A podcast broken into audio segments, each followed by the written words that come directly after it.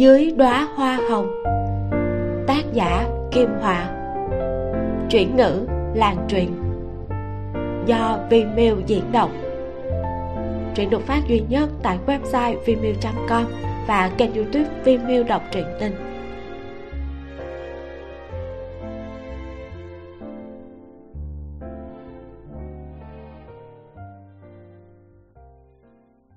Tập 10 Rạng sáng. Trong căn phòng sang trọng ở tầng cao nhất Của một khách sạn trong khu sầm uất ở Lịch Thành, Ánh đèn mờ tối. Khi tạ âm lâu tỉnh lại từ trong giấc mộng, Phản ứng đầu tiên của cơ thể mới khỏi cơn ốm nặng Là có một luồng hơi nóng ở sau gáy. Cô mở hàng mi cong vuốt ra, Nhìn lại phía sau. Là gương mặt tuấn tú của Phó Dung giữ sát gần, cũng đang ngủ say hai người thân mật khăng khít, dùng chung một gối đầu, đắp chung một chiếc chăn. Mái tóc đen nhánh của cô tự như tơ lụa, quấn quanh cổ tay trắng lạnh của anh, lộ ra hơi thở quyến rũ ướt át. Tạ âm lâu nằm một lát mới lặng lẽ ngồi dậy xuống giường. Rời xa chất thôi miên có mùi hương tuyết tùng này. Bước chân nhẹ nhàng ra khỏi phòng ngủ, nhìn thấy có người ở bên ngoài là hình lệ ngồi trên sofa đang ăn tôm hùm đất rất ngon miệng. Trên bàn trà, bày ra từng hộp đồ ăn rất đầy ớt đỏ cay nồng và một chai van đỏ đã khui nắp. Thấy tạ âm lâu mặc một chiếc áo ngủ màu trắng bước ra, cô ấy hít hà nói, cô tạ tỉnh đó à? Hình lệ duy trì được thân hình gợi cảm như vậy, không ngờ lại ăn nhiều thức ăn dầu mỡ, cũng chẳng kiêng khem gì, thật đúng là bất ngờ mà cô ấy còn mời tạ âm lâu thưởng thức cùng. Cầm hộp tôm hùm đất đẩy qua, bên trên điểm xuyết vài lát chanh vàng tươi. Cái này rất ngon, không cay. Tạ âm lâu đã uống thuốc đông y đến độ chẳng thèm ăn món gì. Sau khi uyển chuyển từ chối bạn ngồi xuống sofa bên cạnh cửa sổ sát đất, nói, hình lệ tôi muốn tin tức, cô nói giá đi. Hình lại đang gặm càng tôm hùm, hàng mày thanh tú nhếch lên nhìn về phía tập tài liệu bên cạnh, nói, cô tạ xa lạ thế làm gì? Lịch sử gia đình tổ tiên của phó tổng điều tra rất là dễ dàng. Hỏi giá thế này chẳng khác gì kêu tôi kiếm tiền bất chính à. Tuy rằng ngày thường cũng kiếm được không ít, nhưng dầu gì hình lệ vẫn còn giữ được chừng mực. Tạ âm lâu khẽ cười, lấy tập tài liệu ấy sang lật xem. Hình lệ thực sự đã điều tra rõ ràng đến cả tổ tiên nhà họ phó trình độ chuyên nghiệp có thể so với cấp bậc của thám tử tư. Tạ âm lâu yên lặng đọc hồi lâu, lại lật qua một tờ. Tầm mắt dừng ở hàng chữ cuối cùng. Cô hỏi, mười năm trước, việc kinh doanh của gia đình phó dung dữ phá sản sao? Phải đó, người ba tiêu tiền như rác của phó tổng không có tư chất kinh doanh. Trên thương trường có thể nói là tán tài đồng tử đúng nghĩa luôn. Hình lại nói được một lúc tháo găng tay, nâng ly rượu đỏ lên nhấp một ngụm. Nhìn sang tạ âm lâu đang hơi cúi mặt, ngọn đèn không ở bên phía cô bóng lưng cô được ánh trăng ngoài cửa sổ rọi chiếu, không thấy được biểu cảm chân thật. Hồi lâu sau, hình lệ lại uống một ngụm rượu trăm lời muốn nói nhưng chỉ có thể cảm khái một câu. Cái lão già hoang đàn đó chẳng ra làm sao cả. Đầu ngón tay tạ âm lâu lướt qua con chữ bên trên đôi môi mấp máy đọc khẽ. Mười năm trước, cả gia đình chuyển khỏi tứ thành. Là đến nhờ vả gia đình bên họ hàng. Hiện giờ, nhà họ phó đứng đầu thế gia vọng tộc ở lịch thành. Đúng vậy đó. Hai năm trước, nhà họ phó ở lịch thành đã thay đổi người cầm quyền mới. Hiện tại, gia chủ chịu trách nhiệm cho nhà họ phó tên là phó thanh hoài. Hình lại tiếp lời kể về người này cho cô nghe đừng nhìn phó thanh hoài còn trẻ tuổi. Thế nhưng vai vế lại là cấp bậc cao. Tính tròn lên thì phó tổng còn phải gọi một tiếng chú út đó. Anh ta là người có lòng hướng vật sâu sắc nhất của nhà họ phó. Bình thường rất khó để hẹn gặp mặt. Ngay cả hạng mục đầu tư chục tỷ đưa đến trước mặt cũng chưa chắc là có thể gặp mặt được. Ý trên mặt chữ, việc tạ âm lâu muốn đến thăm hỏi nhà họ phó ở lịch thành không phải là việc dễ dàng. Hình lệ tốt bụng nhắc nhở lúc ở nhà họ phó phó tổng có quan hệ thân thiết nhất với phó thanh hoài. Tạ âm lâu chậm rãi khép tài liệu lại, mở miệng nói, tôi có cách. Hình lại muốn truy hỏi xem là cách gì. Tạ âm lâu đánh lắc đầu út út mở mở.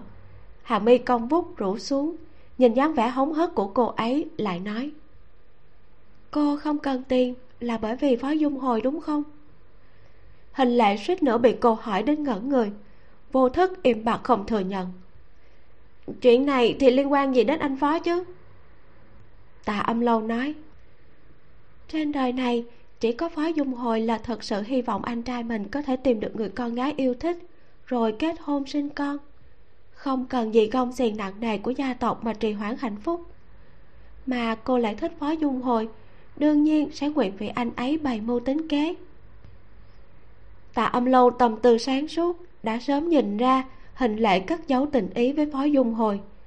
Sợ rằng người đứng xem đều biết rõ trong lòng, chỉ có người trong cuộc tự cho là che giấu hoàn hảo.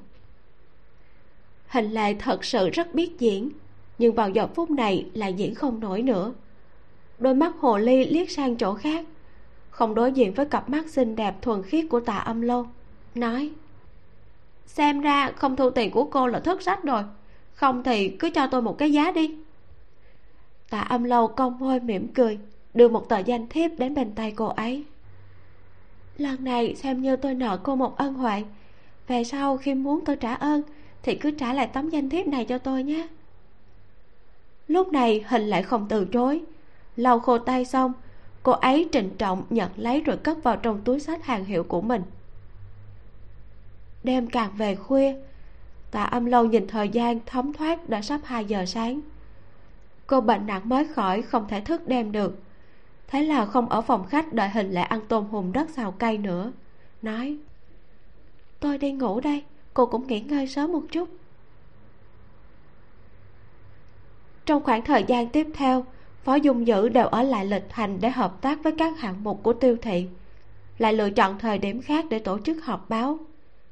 Về phía tạ âm lâu, cô cũng thẳng thừng bị anh nhốt trong khách sạn thời gian rảnh rỗi thì cầm di động lướt weibo, rồi check in hết một lượt những quán ăn ở phố ẩm thực gần đó.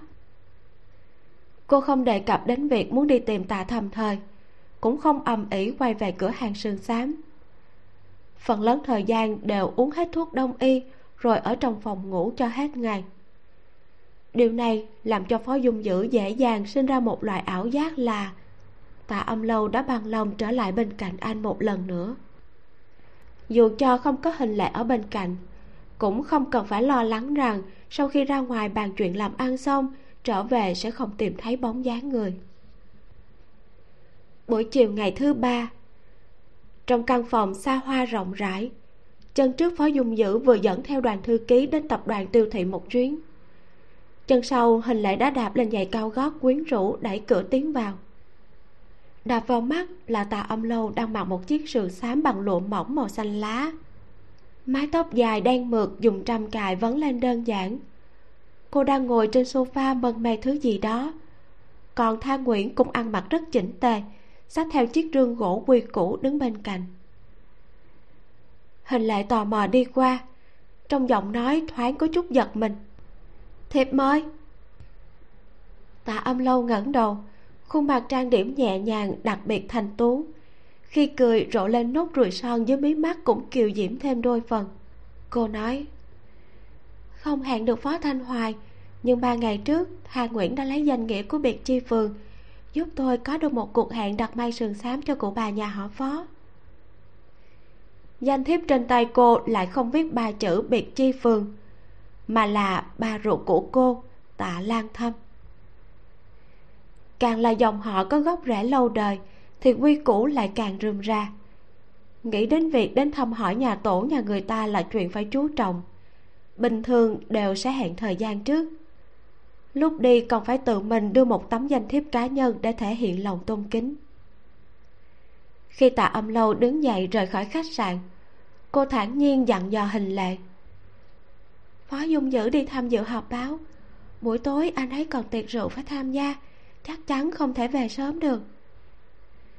Hình lại nghe như lạc vào cõi mơ, nghĩ bụng, thế này có nghĩa là tất cả đã được sắp xếp rồi nhỉ?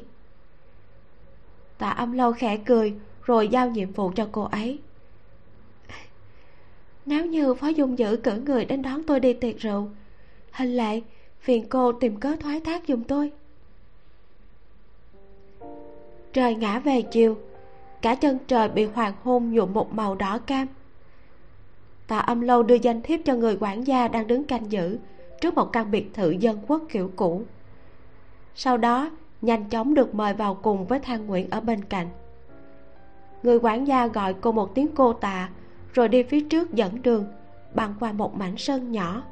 Men dọc theo hòn non bộ, đi qua hành lang rộng rãi nhưng vắng vẻ.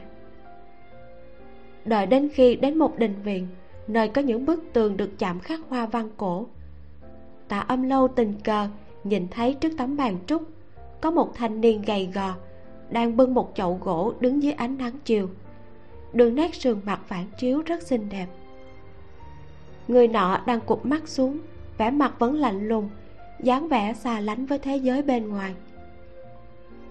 Tạ âm lâu bước từng bước lên bậc thang bằng đá xanh. Đôi mắt khẽ dương lên tầm mắt bị thu hút nhẹ giọng hỏi quản gia ở bên cạnh. Tại sao cậu ấy lại đứng ở bên ngoài?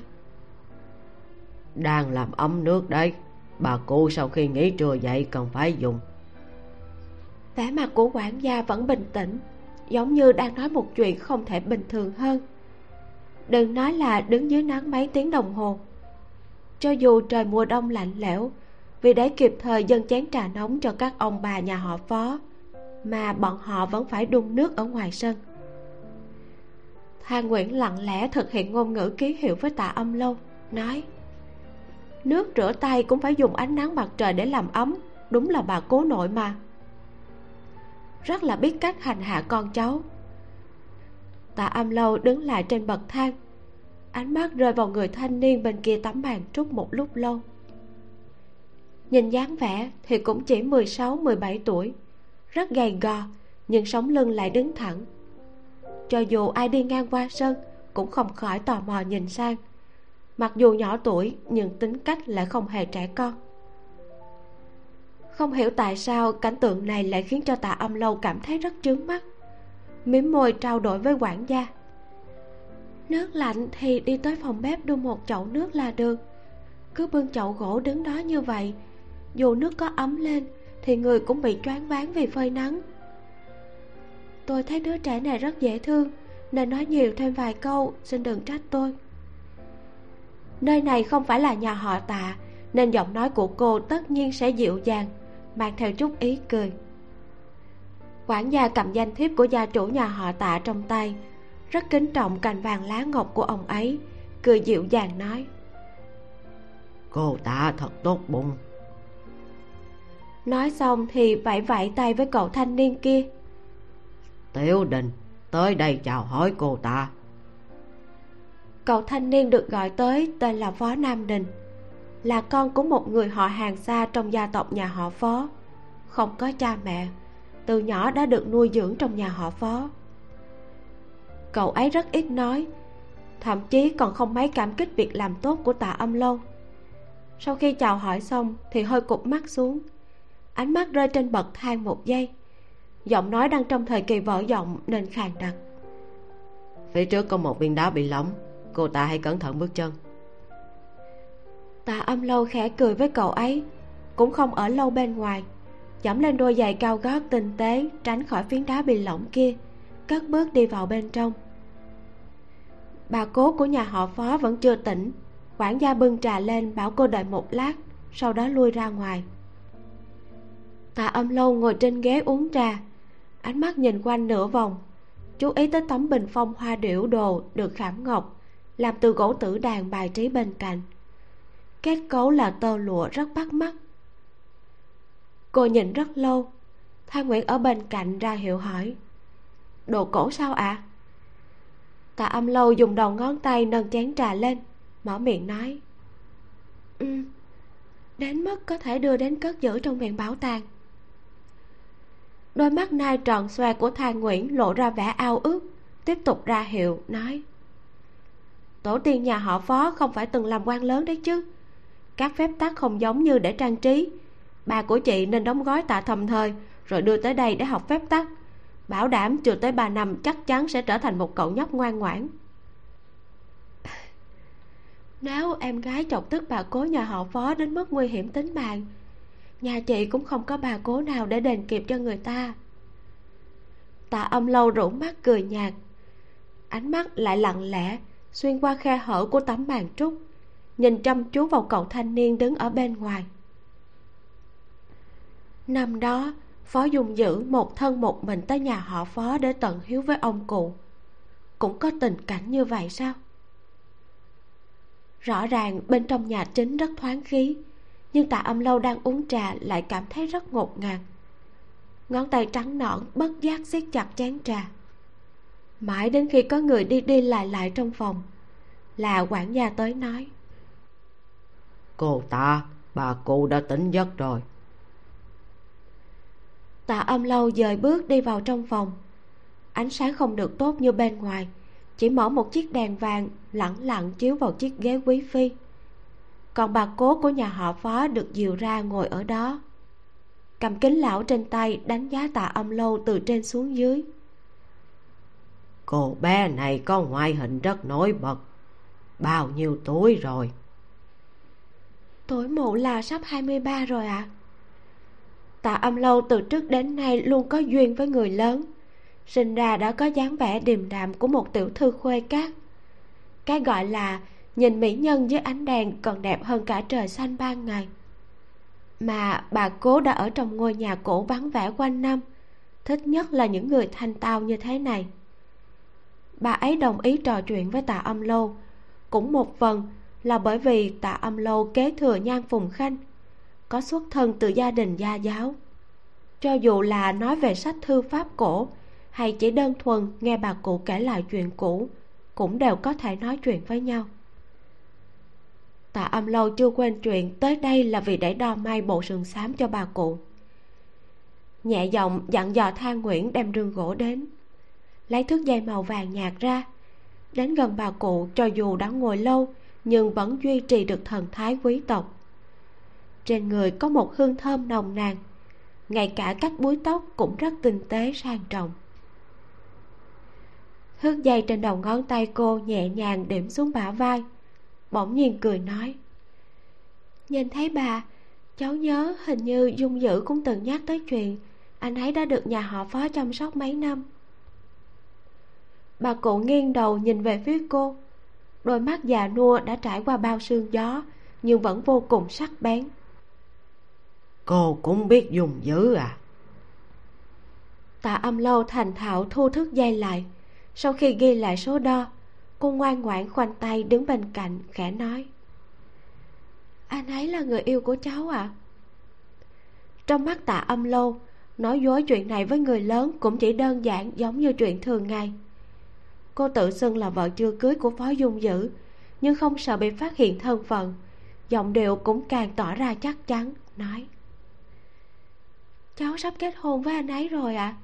trước đây từng nghe thấy anh ấy nhắc tới bà bà cụ đã ở trong nhà cổ này quá lâu, nên không biết con gái nhà họ tạ đã đến tuổi lập gia đình. Thấy vẫn là gả cho phó dung dữ, cũng không nghi ngờ gì nhiều, nói. Dung dữ thực ra cũng là một đứa trẻ hiểu chuyện, chỉ là ông nội bị bệnh mất sớm. Bà nó lại là kẻ bất tài vô dụng. Cũng may đứa trẻ này là một người cứng rắn không muốn dẫm lên vết xe đổ của bà ruột của mình. Bà cụ nói xong, thấy tạ âm lâu đã đứng mệt, bèn dặn dò quản gia mang một chiếc ghế đến bên cạnh. Có chủ đề này mở đầu, bà cụ lại thấy thích cô hơn. Kéo bàn tay nhỏ nhắn mịn màng đang đeo chiếc vòng ngọc lại. Nói tiếp những chuyện của phó dung dữ khi còn nhỏ sống ở ngôi nhà cổ này cái hồi dung dữ tới đây, cũng lớn bằng tiểu đình đang đứng ở ngoài sân kia. Khi đó ta rất là không thích ánh mắt của nó. Thấy tính cách của nó từ nhỏ đã bướng bỉnh. Sau này được ông cụ thay gia đối thịt hơn nửa năm, nó mới trở nên ngoan ngoãn hơn rất nhiều. Người đời trước đều thích lập ra quy tắc cho những người không tuân theo kỷ luật cho dù là gia đình nào cũng không tránh khỏi điều này. Mà bà cụ đã quen với việc được con cháu kính trọng từ lâu. Nếu như có ai đó chống lại, sẽ bị nhổ xương tận gốc ném cho chó ăn. Đầu ngón tay tạ âm lâu đặt trên đầu gối khẽ run rẩy vài cái, nhưng không ai phát hiện. Nét mặt cô vẫn dịu dàng, mỉm cười nói, nên như vậy à? Bà cụ nói chuyện mệt nên uống một ngụm trà nhỏ. Uống xong lại tiếp tục nói. Ta nhớ năm dùng dữ hai mươi tuổi. Có một phụ nữ nổi tiếng của gia đình quyền thế thích nó. Muốn nhờ nhà họ phó làm mai. Nếu nó đồng ý mối hôn sự này, thì có thể tiếp quản công ty của bố vợ. Nhưng mà thằng bé lại từ chối nói là không muốn lấy hôn nhân ra làm trò đùa. Liên hôn là truyền thống trăm năm không đổi của giới nhà giàu. Chuyện này sao lại gọi là trò đùa? Vậy sau đó thì sao ạ? À? tạ âm lâu miếm môi hỏi. Bà cụ hứng thú nhìn phản ứng của cô nói tiếp. Cụ ông muốn làm chủ cuộc hôn nhân của nó nó quỳ gối trong mưa gió, không chịu đứng dậy. Cho dù thế nào cũng không cầm thư mời, đi đến nhà của người phụ nữ nổi tiếng kia để mà sắp xếp hôn sự. Nếu khi đó, thằng bé đó chịu thỏa hiệp, sợ là sẽ không lấy được cô bé như con đây đâu. Cảm xúc bên dưới hàng mi công vút của tạ âm lâu hơi rung động. Trong lòng biết rằng gia sản bây giờ của phó dung dữ đều dựa vào một tay anh gây dựng. Không hề phụ thuộc vào lợi ích do hôn nhân mang lại, mà hoàn toàn dựa vào máu thịt của anh. Bất tri bất giác đã đến giờ ăn cơm.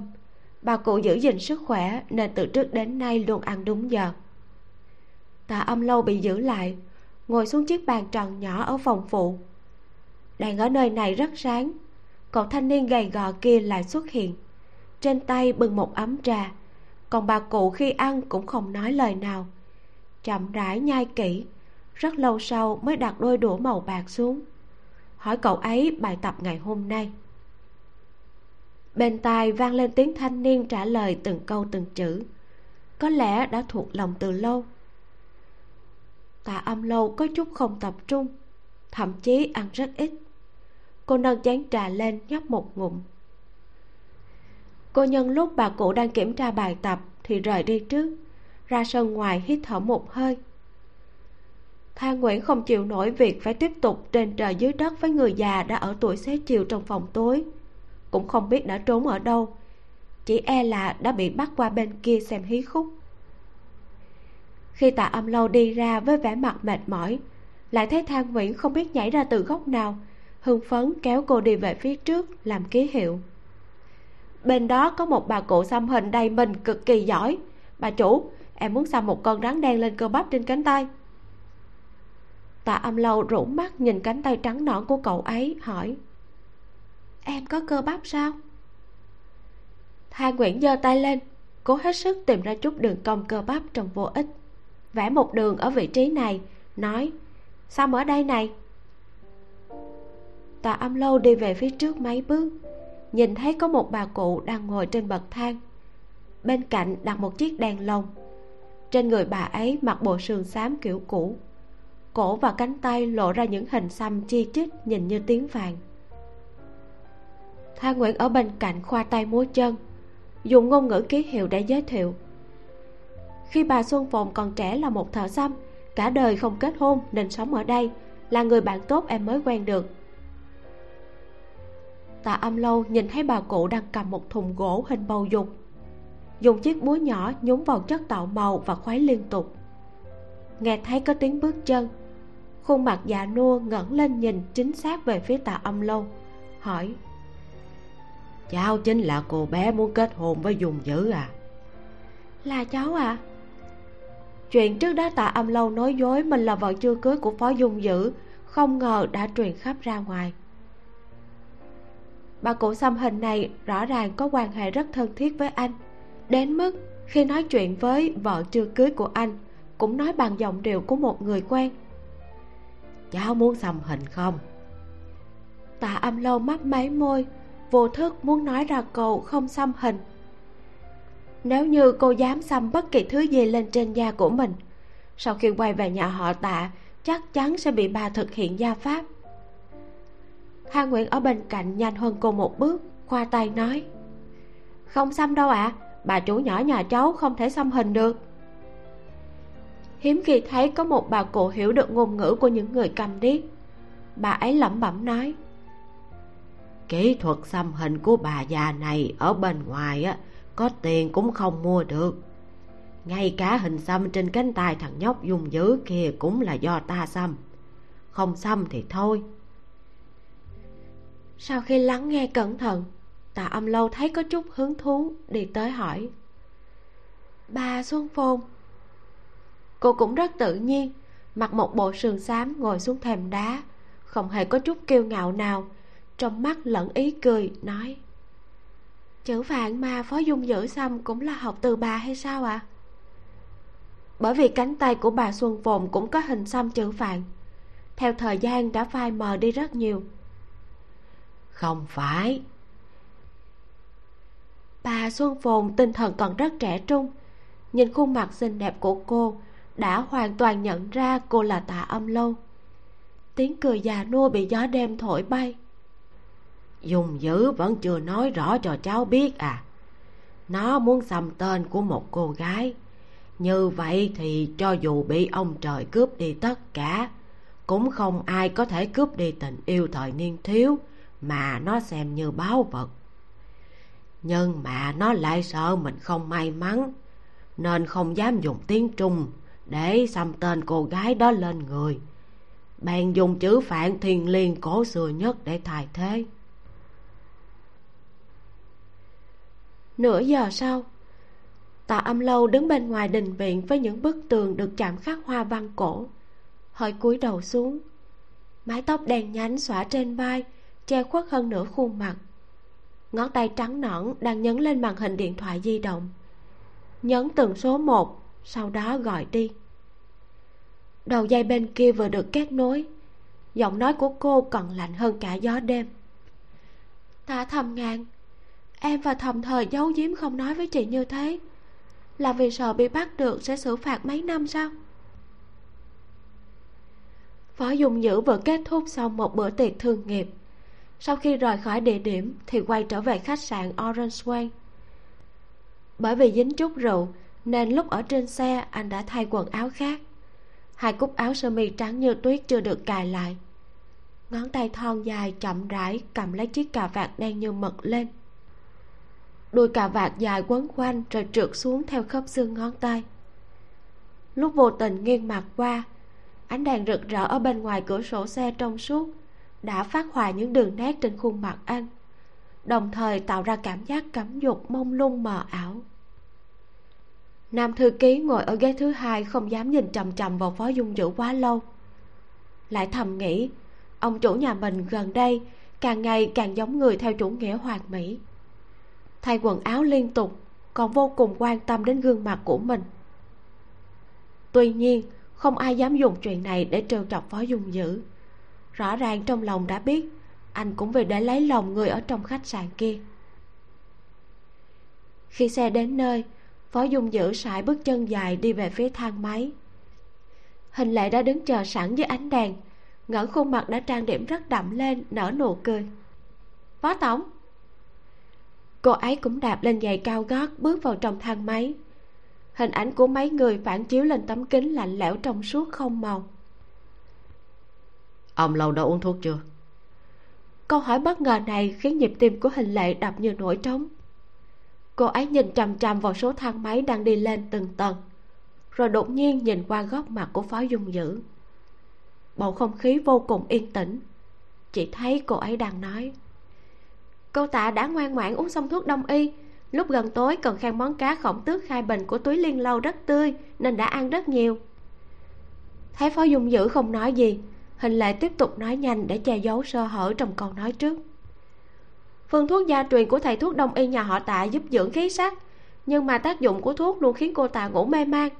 Hay là hôm nào phó tổng đổi một thầy thuốc đông y khác tới khám cho cô ấy đi? Trần nguyện ở bên cạnh trả lời. Cô tạ đã uống nhiều năm như vậy ngoại trừ thích ngủ ra cũng không để lại di chứng gì về sau đâu nhỉ? Ai nói không có di chứng gì trong đầu hình lệ bỗng nhớ đến chuyện tạ âm lâu đã uống quá nhiều thuốc, khiến cho ký ức hồi nhỏ của cô bị rối loạn. Nhưng không thể nói ra. Thấy vẻ lạnh lùng trong mắt của phó dung dữ, nhìn thấy vẻ lạnh lùng trong mắt phó dung dữ, bởi vì khát vọng sống mãnh liệt nên hình lệ đành phải nuốt ngược vào trong. Đinh một tiếng, cửa thang máy từ từ mở ra. Phó dung dữ không quan tâm tới đề nghị thay đổi phương thuốc đông y của hình lệ đôi chân dài vừa định bước ra ngoài lại bị cô ấy gọi giật lại. Phó tổng, đột nhiên tôi nhớ có một hợp đồng cần anh ký tên. Hình lại đưa tài liệu đang kẹp ở cánh tay ra. Giả vờ như cô ấy suýt chút nữa là quên mất. Ký ở đây ạ. À? phó dung dữ nhận lấy cây bút, ký tên trong vài giây rồi đưa nó lại cho cô ấy. Phong cách làm việc tối nay của hình lệ rất khác so với trước đây. Còn cố gắng hỏi, phó tổng à tôi có biết một thầy thuốc đông y được mệnh danh là tái hoa đả trong ngành. Hay là anh thử cân nhắc xem. Hình lệ rõ ràng là phó dung dữ đã mất hết kiên nhẫn. Mấy tờ hợp đồng mỏng manh rơi vào lòng bàn tay cô ấy. Khóe miệng khẽ mấp máy nhưng giọng điệu lại không dao động. Cô ấy không có ở trong khách sạn đúng không? Lúc cửa phòng mở ra một cơn gió đêm từ ban công ngoài trời thổi vào màn cửa rủ xuống mặt đất nhẹ tung bay. Bốn phía đều mờ tối tĩnh mịch, không có một tiếng động. Phó dung dữ cất bước đi thẳng vào phòng ngủ, cũng chẳng bật đèn. Ánh mắt u tối rơi vào chiếc giường lớn trắng tinh. Hoàn toàn trống không. Chiếc chăn bông được trải một cách gọn gàng, không hề có chút dấu vết đã ngủ qua. Khuôn mặt tuấn tú của anh bỗng trầm xuống trong lòng ngực lại khôi phục cảm giác đánh mất không cách nào lấy lại được. Vừa xoay người lại, bước chân mới nhích được một chút. Cặp mắt sắc bén đã nhìn thấy bóng dáng mảnh mai đang đứng phía sau cửa. Là tạ âm lâu. Cổ tay mảnh khảnh đang cầm ngọn nến dơ cao, yên lặng đứng ở đó. Giữa bóng tối và ánh sáng mông lung, cô khẽ ngẩng mặt lên.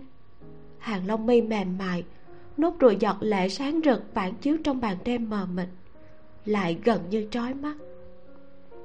Sau một hồi im lặng, tạ âm lâu nói, em chưa đi. Sắc mặt voi dùng dữ hơi tái, nhưng khi bước đến trước mặt cô lại rất dịu dàng. Anh giơ cánh tay lên ôm người phụ nữ mảnh mai vào lòng, hơi thở nặng nề phả xuống cổ cô. Sao lại không lên giường ngủ? Tạ âm lâu ngoan ngoãn tựa vào ngực anh. Mái tóc đen dài buông xõa. Trên người đang mặc một chiếc áo choàng tắm của khách sạn. Có vẻ hơi rộng nên làm lộ ra một phần da thịt trắng nõn mềm mại. Cô cất giọng nói, ngủ suốt cả ngày rồi, ngủ đến mức xương cốt của em cũng đau nhất. Phó dung dữ em không muốn uống thuốc nữa. Giọng nói của cô rất mềm mại, giống như đang than phiền làm nũng cô nâng ngọn nến lên để ánh sáng chiếu vào gương mặt anh. Cô đã thành công thay đổi sự chú ý của phó dung dữ. Chuyện uống thuốc này hoàn toàn không thể thương lượng. Bây giờ đang chuyển mùa rất là dễ bị cảm lạnh. Hơn nữa em còn bị sốt cao mới khỏe lại. Tạ âm lâu không nói gì. Đôi mắt đen nhánh trong veo vẫn nhìn thẳng vào anh.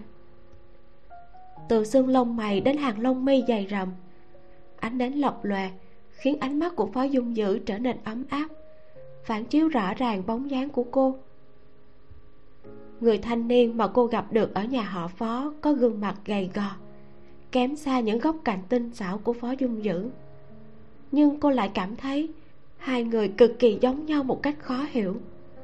Mỗi khi nhớ tới, trong lòng lại cảm thấy như bị đong xuyên. Đầu ngón tay không khỏi che khuôn mặt anh lại, bất ngờ mời mọc đã trễ lắm rồi, tắm chung nha.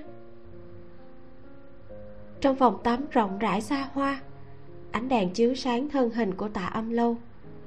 Trước tiên, cô cởi áo choàng tắm ra, không sợ bị người ta nhìn thấy làn da có thể sánh với ngọc sứ, mà đứng giữa làn sương mù nóng bỏng. Ngay cả đôi mắt hẹp cong vút cũng như bị thấm nước. Phó dung dữ ôm cô trước tấm kính mờ, nhìn từ bên ngoài dấu vết của hơi nước chảy xuống không cách nào che giấu bóng dáng mờ ảo của hai người. Ngón tay mảnh khảnh của anh gạt đi những sợi tóc ướt dính trên trán tạ âm lâu. Đồng thời, cúi đầu hôn lên môi cô. Đã rất lâu rồi, hai người không thân mật giống như vậy. Lúc đầu, anh chỉ dám đụng chạm thăm dò, mang theo chút kiềm chế. Tạ âm lâu không từ chối nụ hôn này. Bên tai có tiếng nước chảy cũng có hơi thở của anh. Sau khi đụng chạm đơn giản, trán cô trượt dọc theo đường cong quai hàm của người đàn ông xuống đến yết hầu. Ánh mắt lại dán chặt vào cánh tay với các đường cơ bắp đều đặn. Dưới ánh đèn sáng trưng, đường nét xương cổ tay trắng lạnh. Trên đó có những hoa văn chữ phạn đang rực cháy. Cô dùng đầu ngón tay mát lạnh, lướt qua dòng chữ phạn quen thuộc kia, hỏi một cách cứng nhắc chữ âm này. Lời còn chưa dứt, lại kéo dài một đường sang hình xăm chữ phạn khác. Chữ viết tắt này nghe trên mạng đồn là yêu em như sinh mạng. Vậy còn hai chỗ này thì sao? Phó dung dữ nhẫn nhịn nắm chặt cổ tay cô. Bị sợ như vậy, những đường cong cơ bắp đẹp đẽ trên cánh tay đều căng cứng. Anh nói, là khoan dung tối tâm có nghĩa là khát khao đến chết. Tạ âm lâu nghiêm túc nghiên cứu một lát, ghi nhớ toàn bộ hình xăm trên xương cổ tay anh vào trong đầu. Sau đó ngẩng đầu lên, đôi môi mềm mại trao cho anh một cái hôn giống như một phần thưởng. Anh rất ngoan, đã nói cho em biết hết. Cảm xúc đêm nay của phó dung dữ phập phồng dữ dội. Điều đáng ngạc nhiên chính là thái độ lạnh nhạt của cô đã thay đổi không giống như những ngày trước. Đêm đến lại xem người khác giống như không khí. Bây giờ, cô còn đồng ý tắm với anh, đồng ý hôn anh. Chuyện này khiến phó dung dữ gần như đáp ứng tất cả những yêu cầu của tạ âm lâu. Còn một phần nguyên nhân anh biết rõ nhưng không nói ra. Đó là tạ âm lâu đã từng đọc sách cổ tiếng phạn. Chỉ cần tốn một chút thời gian là đã có thể hiểu rõ toàn bộ ý nghĩa về hình xăm của anh. Hay vì như thế, không bằng dùng để dỗ dành cô? Có thể chứ. Giọng nói của anh như lọt vào làn sương mù nóng bỏng, nghe khàn khàn, vô cùng gợi cảm. Hỏi cô với một tầng nghĩa khác. Trước kia hai người đã từng làm, bây giờ phó dung dữ cũng được xem là đang ở trong tình trạng cấm dục ngón tay thon dài đặt trên tấm lưng cô chậm chạp không muốn thu lại. Tấm lưng xương bướm xinh đẹp của tạ âm lâu dán chặt vào tấm kính mờ ảo vừa lạnh vừa nóng bao phủ lấy cô. Khi phó dung dữ đưa ra lời đề nghị cô lại lắc đầu từ chối. Không muốn làm. Âm lâu cho anh một lý do thuyết phục đi. Em và anh đã kết thúc mối quan hệ bạn tình rồi nên không làm nữa. Lý do này đã hợp tình hợp lý chưa sau khi kết thúc mối quan hệ mong manh ngắn ngủi này, tạ âm lâu ngủ trên giường của anh, ăn cơm của anh, cảm thấy hứng thú chơi đùa với hình xăm trên cổ tay anh, nhưng vẫn rất tỉnh táo nhìn anh xa vào. Cô không muốn làm phó dung dữ đến nước này rồi nhưng vẫn kiềm chế được dục vọng. Anh ôm cô vào bồn tắm tắm rửa sạch sẽ quấn cho cô một chiếc áo choàng tắm thật dày, rồi đặt cô trở lại chiếc giường lớn mềm mại. Tạ âm lâu ôm một cái gối vào lòng, vừa tắm rửa xong, ánh mắt lại càng thêm ướt át, nhìn chằm chằm bộ xương cổ tay của anh. Phó dung dữ ngồi ở mép giường, dõi theo ánh mắt của cô, giọng nói khàn khàn lộ ra chút bất lực. Thích đến như vậy sao? Tạ âm lâu nghĩ đến lời nói của bà cụ xuân phồn. Lại càng không thể dời mắt khỏi xương cổ tay của người đàn ông. Phó dung dữ đã từng lâm vào tình cảnh từ một đứa con cưng của trời rơi xuống địa ngục. Phải tuyệt vọng đến thế nào mới có thể tự cảm thấy bản thân mình là điểm xấu? Ngay cả tên của người con gái trong lòng mình cũng không dám xăm lên một cách quang minh chính đại mà phải dùng chữ phạn thiên liêng cổ xưa nhất để thay thế. Sau khi cô đi tới nhà họ phó, một số chuyện khó hiểu cũng đã được xác nhận. Trong màn đêm, cô bỗng nhiên nhích lại gần. Động tác cúi đầu làm cho mái tóc đen nhánh mềm mại cũng xõa xuống. Nhưng cô không quan tâm.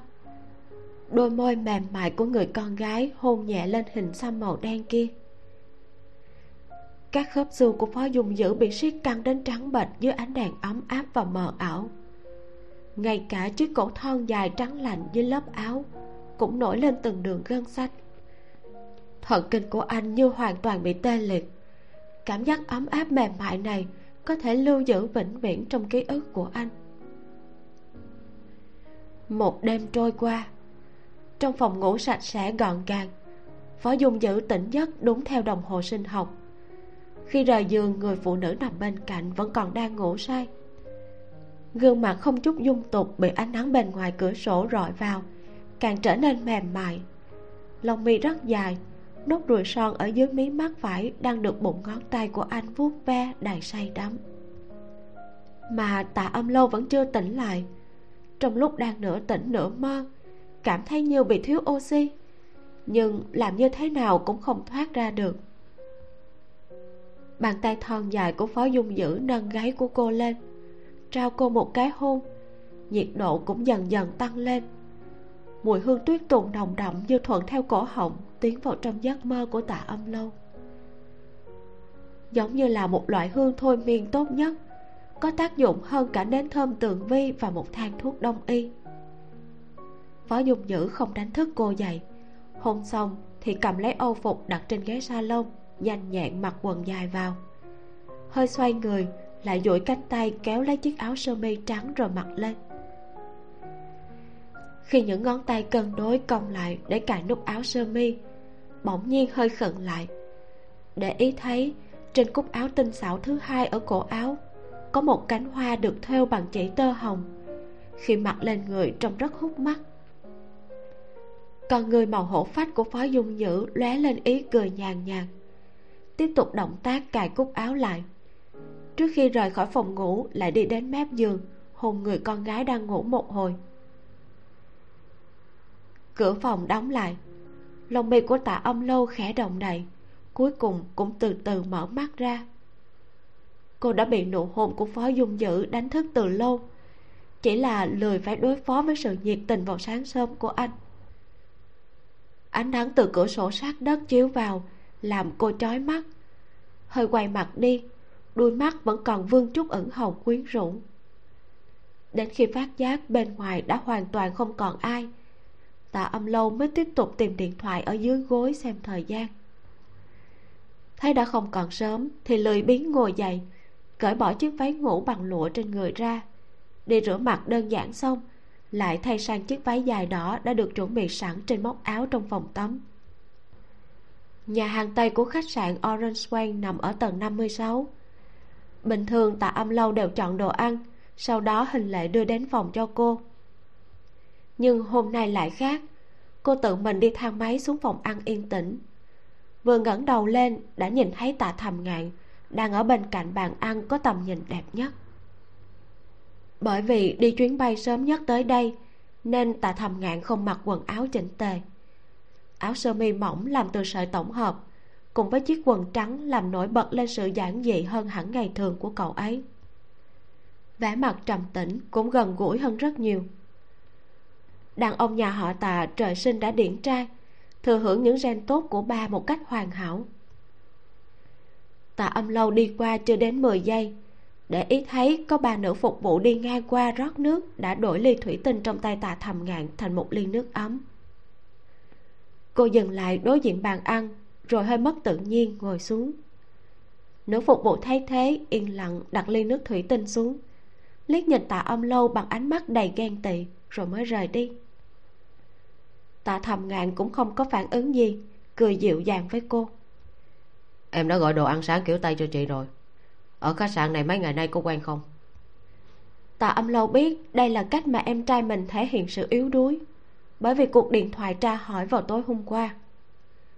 Cô cầm lấy ly nước kia lên uống, nhấp một miếng cho thông họng mới lên tiếng. Thầm ngàn, chị và phó dung nhữ đã quen biết nhau khi còn nhỏ, đúng không?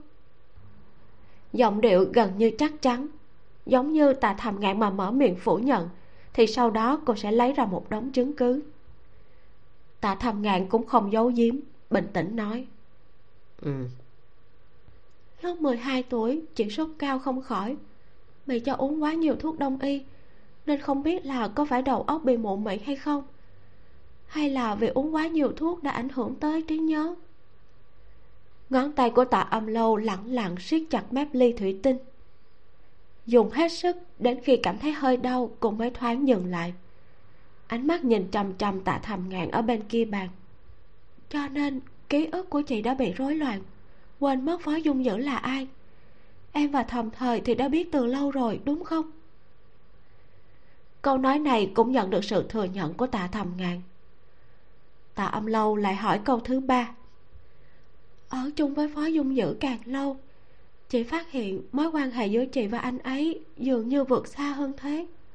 Thầm ngàn, chị và anh ấy khi còn nhỏ, rốt cuộc cô nhất thời không biết nên sắp xếp từ ngữ như thế nào.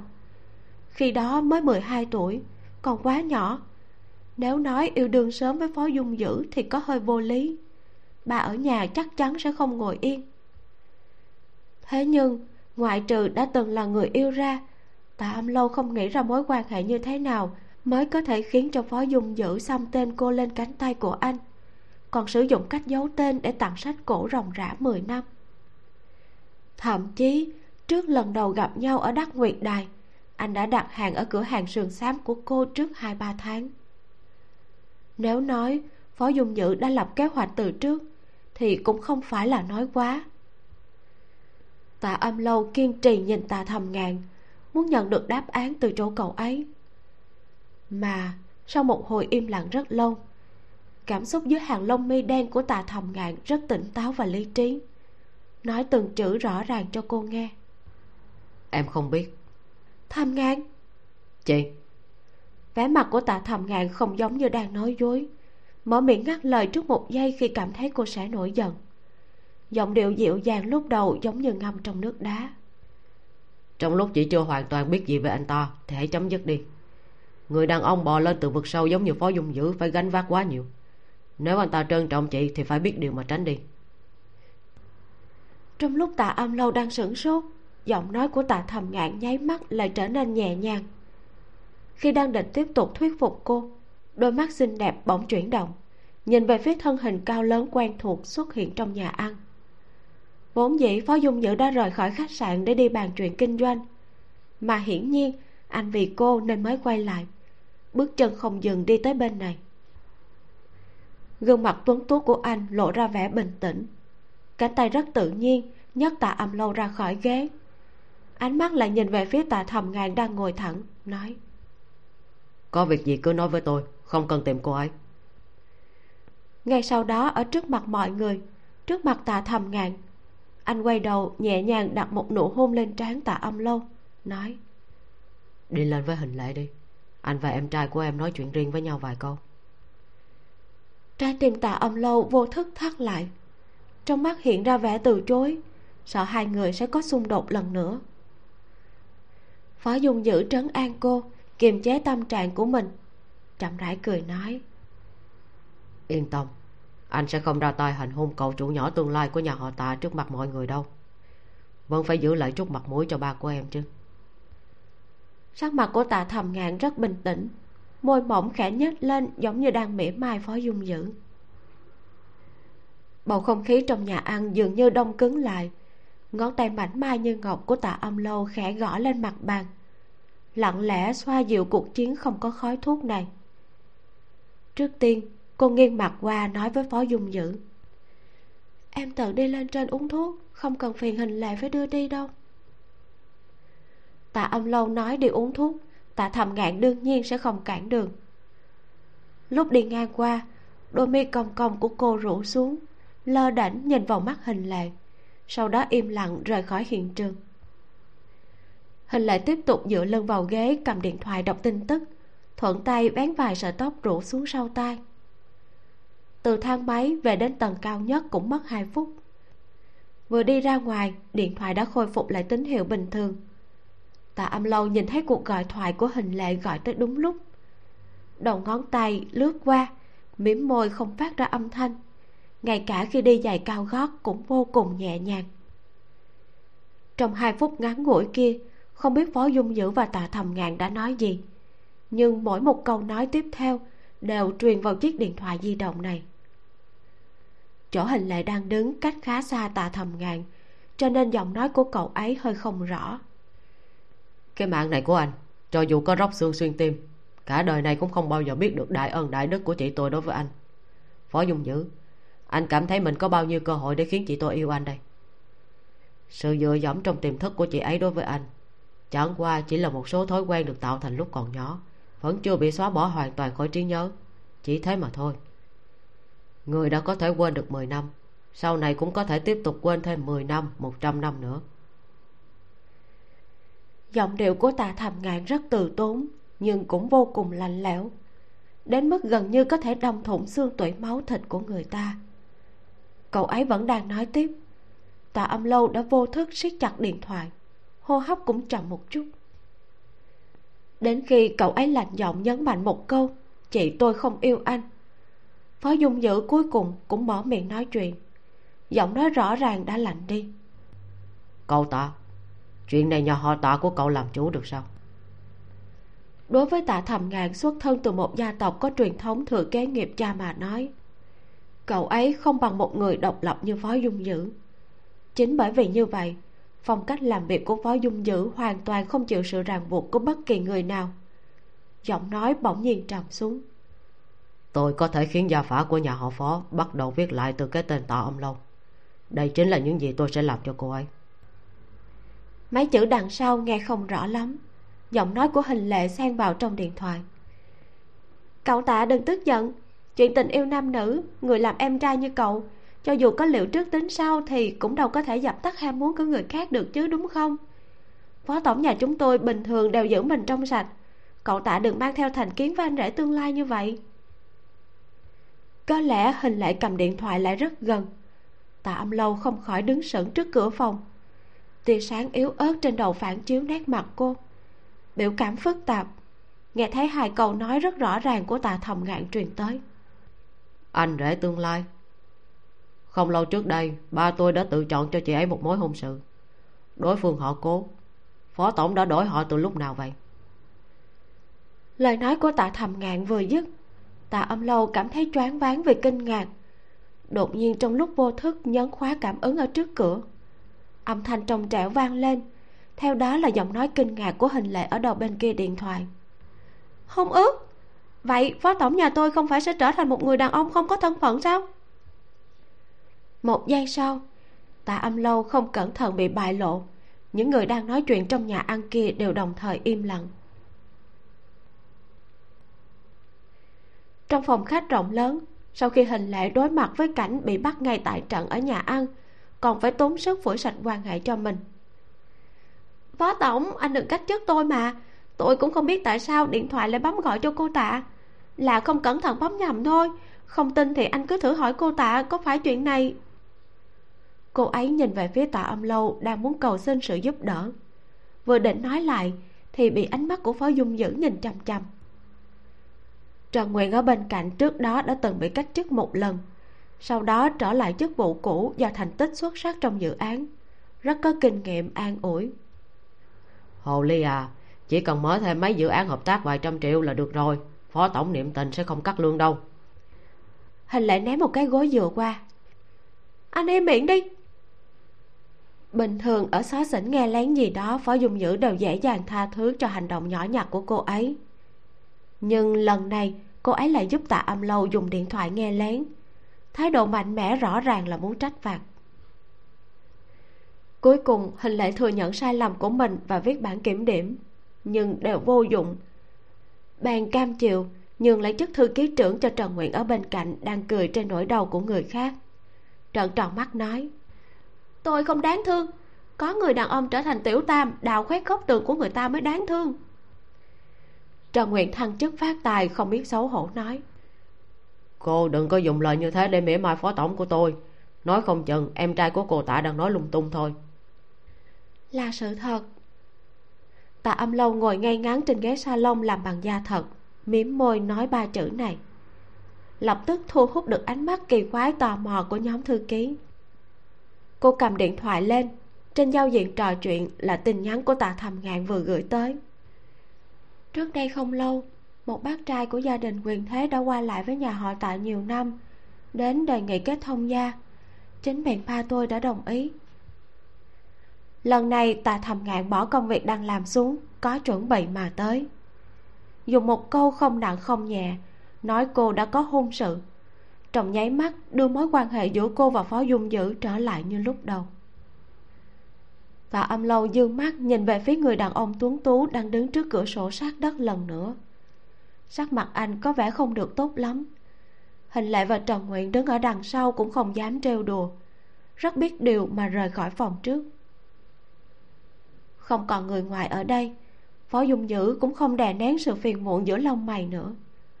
Ngón tay mảnh khảnh dùng sức kéo lỏng cà vạt. Yết hậu sắc sảo khẽ nhấp nhô. Quay người đi tới, duỗi cánh tay muốn ôm cô vào lòng. Giống như làm thế này có thể xoa dịu đi một chút. Tạ âm lâu vẫn ngồi im bất động. Bàn tay chống đỡ lớp âu phục lạnh lẽo được làm từ sợi tổng hợp trên bờ vai anh mặt quay sang một bên để tránh hơi thở nóng rảy truyền đến. Cùng mím môi nói như thế này không đúng. Đôi mắt sâu thẳm của phó dung dữ khóa chặt cô lại giọng nói khàn khàn truyền ra từ yết hầu. Em muốn thực hiện hôn ước này sao? Tạ âm lâu không hiểu tại sao lại có thêm một hôn ước và một người chồng chưa cưới trên danh nghĩa. Tất nhiên là cô đâu có đồng ý nhưng cô vẫn không để cho anh ôm. Cánh tay thon dài trắng lạnh của phó dung dữ thuận theo bờ vai mảnh mai trượt xuống cổ tay. Lòng bàn tay đụng phải chiếc vòng ngọc đã thấm đẫm nhiệt độ cơ thể cô đổi thành nắm chặt tay. Người em trai này của em rất thông minh đúng là khó chơi hơn so với em gái của em. Anh nghiêm túc chững chạc như vậy mà còn gọi tạ thầm thời là em gái. Chẳng biết tại sao lại khiến cho tạ âm lâu buồn cười đôi mắt của cô hơi cong lên, nhìn anh một hồi lâu. Ai bảo anh dùng tư cách người có quyền lực khiêu khích một người thừa kế như thầm ngạn chứ? Cảm thấy địa vị đã lớn ác em ấy à? Đáng tiếc, một chiều của người ta đã khiến anh phải ngậm đắng nuốt cay. Nhìn thấy phó dung dữ như mây đen kéo kín cả bầu trời, cô nở nụ cười, duỗi đầu ngón tay trắng nõn ra, miêu tả đường nét khuôn mặt tuấn tú của anh giống như đang nghiên cứu bảo vật được cất giữ trong viện bảo tàng. Từ phần xương lông mày tinh xảo đang nhíu lại, di chuyển xuống dưới, rồi dừng lại trên đôi môi mềm mại của anh, cuối cùng nhẹ giọng nói, xem ra em phải về tứ thành một chuyến, bảo ba hủy bỏ mối hôn sự này. Ngón tay thon dài của phó dung dự nắm chặt tay cô, cảm xúc lạnh như băng trong mắt biến mất sạch sẽ tạ âm lâu không nói ra, nhưng lại rất dịu dàng. Không cần nói cũng biết cô chọn từ bỏ cuộc hôn nhân này là vì anh. Chỉ là nói như vậy cũng không sai. Dưới tình huống bản thân vẫn còn có hôn ước, thì không nên thân thiết gần gũi với anh. Đôi chân tinh tế mảnh mai dưới lớp váy, lúc hơi di chuyển, không cẩn thận đụng phải quần tay lạnh buốt của người đàn ông. Khóe mắt cô để ý sau khi cô nói, sẽ hủy bỏ mối hôn sự này xong, thân thể phó dung dữ đã có phản ứng. Không khí trong phòng khách dần nóng lên. Ánh mắt nóng bỏng của anh dính chặt vào cô không rời, cũng khiến cho tạ âm lâu đỏ mặt. Đúng lúc này, tạ thầm ngạn lại gọi điện thoại tới, gián tiếp cắt ngang bầu không khí càng ngày càng ám muội của hai người. Chị à chị có hôn ước không nên ở chung phòng với người đàn ông xa lạ. Xuống dưới đi, em sẽ thuê một phòng mới cho chị giọng nói lạnh nhạt của tạ thầm ngạn từ trong điện thoại truyền tới. Hiển nhiên là sau khi cho cô và phó dung dữ có chút thời gian để nói chuyện riêng mới thúc giục. Tạ âm lâu nhấc mắt liếc nhìn phó dung dữ. Dưới cái nhìn im lặng của anh, cô khẽ nói, không cần thuê phòng khác đâu, thầm ngạn. Hôm nay chị sẽ về tứ thành với em. Cô biết tạ thầm ngạn ngày thường đều trăm công ngàn việc, không thể nán lại nơi này quá lâu hoặc là gọi tạ thầm thời tới tiếp tục làm người mách lẻo, hoặc là sẽ để lại mấy vệ sĩ để theo dõi. Nếu đã như vậy thì không cần phải tiếp tục ở lại chỗ này nữa. Cúp điện thoại, tạ âm lâu đặt điện thoại sang bên cạnh. Ngón tay hơi cong lại. Khi phó dung dữ lặng lẽ cúi xuống, thì cô khẽ đụng vào bông hoa theo trên cúc áo sơ mi thứ hai của anh. Giọng điệu dịu dàng nói, cho em hủy hôn xong sẽ tới tìm anh. Phó dung dỡ bỏ toàn bộ lộ trình công việc của ngày hôm đó, tự mình đưa cô đến sân bay. Trước khi lên máy bay, hai người đều không nói gì. Cô đã thay chiếc váy dài, ngồi ở trên băng ghế. Những hành khách đi ngang qua đều tò mò liếc nhìn, nhưng không dám nhìn kỹ. Bởi vì chỉ riêng vệ sĩ và thư ký mặc đồ tây đen cộng lại đã có hơn 10 người. Khí thế nhìn vào đã biết là không dễ trêu chọc tạ thầm ngạn tới đây đúng là bị tạ âm lâu dự đoán được. Mang thêm mấy người vệ sĩ thân cận nhưng cũng không dùng. Cậu ấy báo đám người này đứng cách xa nơi này một chút để tránh gây nên sự chú ý không cần thiết. Chẳng mấy chốc khu vực nghỉ ngơi ở bên này chỉ còn lại mấy người. Phó dung nhữ đưa một bình nước cho cô uống nói làm ấm cổ họng. Tạ âm lâu nhận lấy bình thường cúi đầu uống một chốc sau đã bị tạ thầm ngạn ở bên cạnh lấy đi ném vào thùng rác. Ngoại trừ chuyện tiếp xúc hoàn toàn không được coi là thân mật này ra, cũng không có cơ hội được tiếp xúc riêng. Bóng dáng phó dung nhữ đứng cách đó không xa, thỉnh thoảng sẽ liếc mắt nhìn thời gian trên đồng hồ, mặt hướng về kia ốt sân bay bên ngoài cửa sổ sát đất. Hình lệ cũng đang ở đây, kéo vali vội vàng chạy tới cô ấy đã bị cách chức nên chẳng muốn ở lại thành phố này đi công tác với phó dung dữ nữa. Kêu là muốn quay về tìm phó dung hồi tố cáo. Còn tạ âm lâu là một trong những người trực tiếp khiến cô ấy bị cách chức thì rất xấu hổ. Mà tạ thầm ngạn cũng đoán được suy nghĩ trong lòng của cô, nên đã ra tay hào phóng cho hình lệ một vé máy bay khoang hạng nhất. Cứ như vậy, toàn bộ hành trình, hình lệ đều muốn đi theo tạ âm lâu mang theo tâm lý muốn phục thù, cứ nhìn thấy đàn ông là ngứa mắt. Cho nên, cô ấy đã trêu chọc tất cả nam giới có mặt ở đây, bao gồm cả tạ thầm ngàn có thân phận cao quý. Cảm ơn khoan hạng nhất của cậu tạ. Cậu tạ thật sự là người tốt. Tôi quay về sẽ thắp hương bái phật xin bà quan âm ban cho cậu khả năng làm việc mà tất cả đàn ông trên thế giới phải ghen tị. Không đợi tạ thầm ngạn nhổ sạch lông của hồ ly đang gây ra chuyện này tạ âm lâu đã kéo hình lệ qua hò nhẹ rồi cười nói. Cảm ơn nha nhà tôi vẫn đang đợi cậu ấy nói giỏi tông đường kế thừa hương hỏa cô có lòng rồi. Hồ ly hình lệ chớp chớp mắt đột nhiên hỏi. A à, phó tổng cũng muốn bà quan âm ban cho khả năng làm việc mạnh mẽ chứ hả? Tạ âm lâu không ngờ câu tiếp theo của cô ấy lại dữ dội như vậy.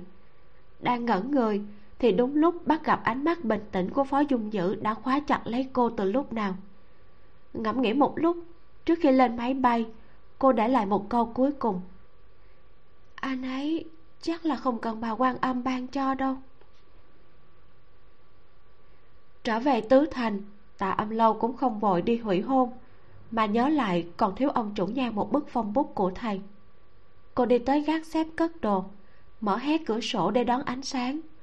Thân hình mảnh mai đứng trước kệ cổ đưa tay lên trên tìm kiếm ngay sau đó, tạ âm lâu lấy ra một bức tranh sơn thủy đã cất giữ từ lâu, thuận theo ngón tay từ từ mở ra. Bức tranh phong cảnh giang nam như thể toát ra một làn hơi nước trong veo và ẩm ướt dần dần xuất hiện trước mặt. Đây là tác phẩm khi cô làm lễ trưởng thành năm 18 tuổi, thầy đã nâng bút vẽ ra. Sau đó không có thêm tác phẩm nào nữa. Tạ âm lâu cẩn thận cất kỹ, nhét vào ống tranh rồi đậy kính bức phong bút hiếm có này được cô tự mình đưa đến tiệm đồ cổ của ông chủ nhan giữa trưa, rèm cửa phòng trà bị cuốn lên. Ánh mặt trời sáng rực ở bên ngoài chiếu vào. Ông chủ nhan mặc áo bào đen, có tay áo dài giơ kính lúp lên. Thưởng thức tác phẩm nổi tiếng của nhan phùng khanh. Lại nhìn về phía tòa ông lâu đang ngồi uống trà ở bên kia, nói bức vòng bút nói cho là cho xem ra tiểu hoàng âm của chúng ta đã động lòng phàm rồi. Cô ngồi nghiêng trên chiếc ghế gỗ đỏ, đầu ngón tay đang đùa nghịch con cá chép trong chậu sứ thanh hoa. Nghe vậy thì quay đầu lại cong môi nở nụ cười nhạt. Chú nhai cũng biết rồi, cháu từ trước đến nay nói được là làm được. Cô đã đồng ý dùng bức phong bút để đổi lấy tên người mua sách cổ thần bí, nên sẽ không đổi ý mà lời này cũng không thể dễ qua mặt được ông chủ nhan vì để chứng thực, mấy năm nay có phải phó dùng dữ đã giấu tên tặng sách cổ không? Cháu cũng cam tâm tình nguyện lấy bức tranh ngàn vàng khó có được của thầy để đổi.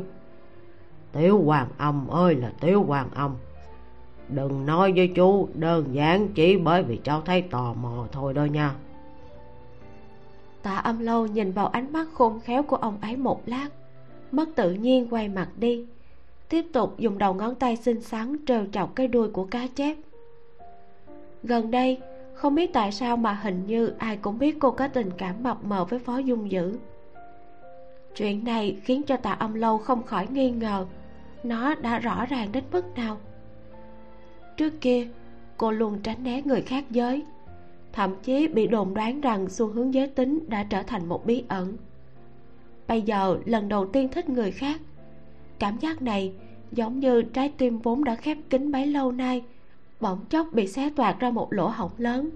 Sóng gió không ngừng thổi vào. Cho dù cô có tiếp tục giả vờ, gặp ai cũng xác định rằng anh và cô trong sạch không lẫn một hạt bụi. Nhưng đến cuối cùng vẫn rối tung lên ông chủ nhang bắt đầu trêu chọc cô. Sau khi tạ âm lâu điều chỉnh lại tâm trạng hơi rối bời của mình, cô lại nở nụ cười, nói, xem ra chú nhang đã đứng ở ngoài xem vở kịch rất lâu rồi nhỉ?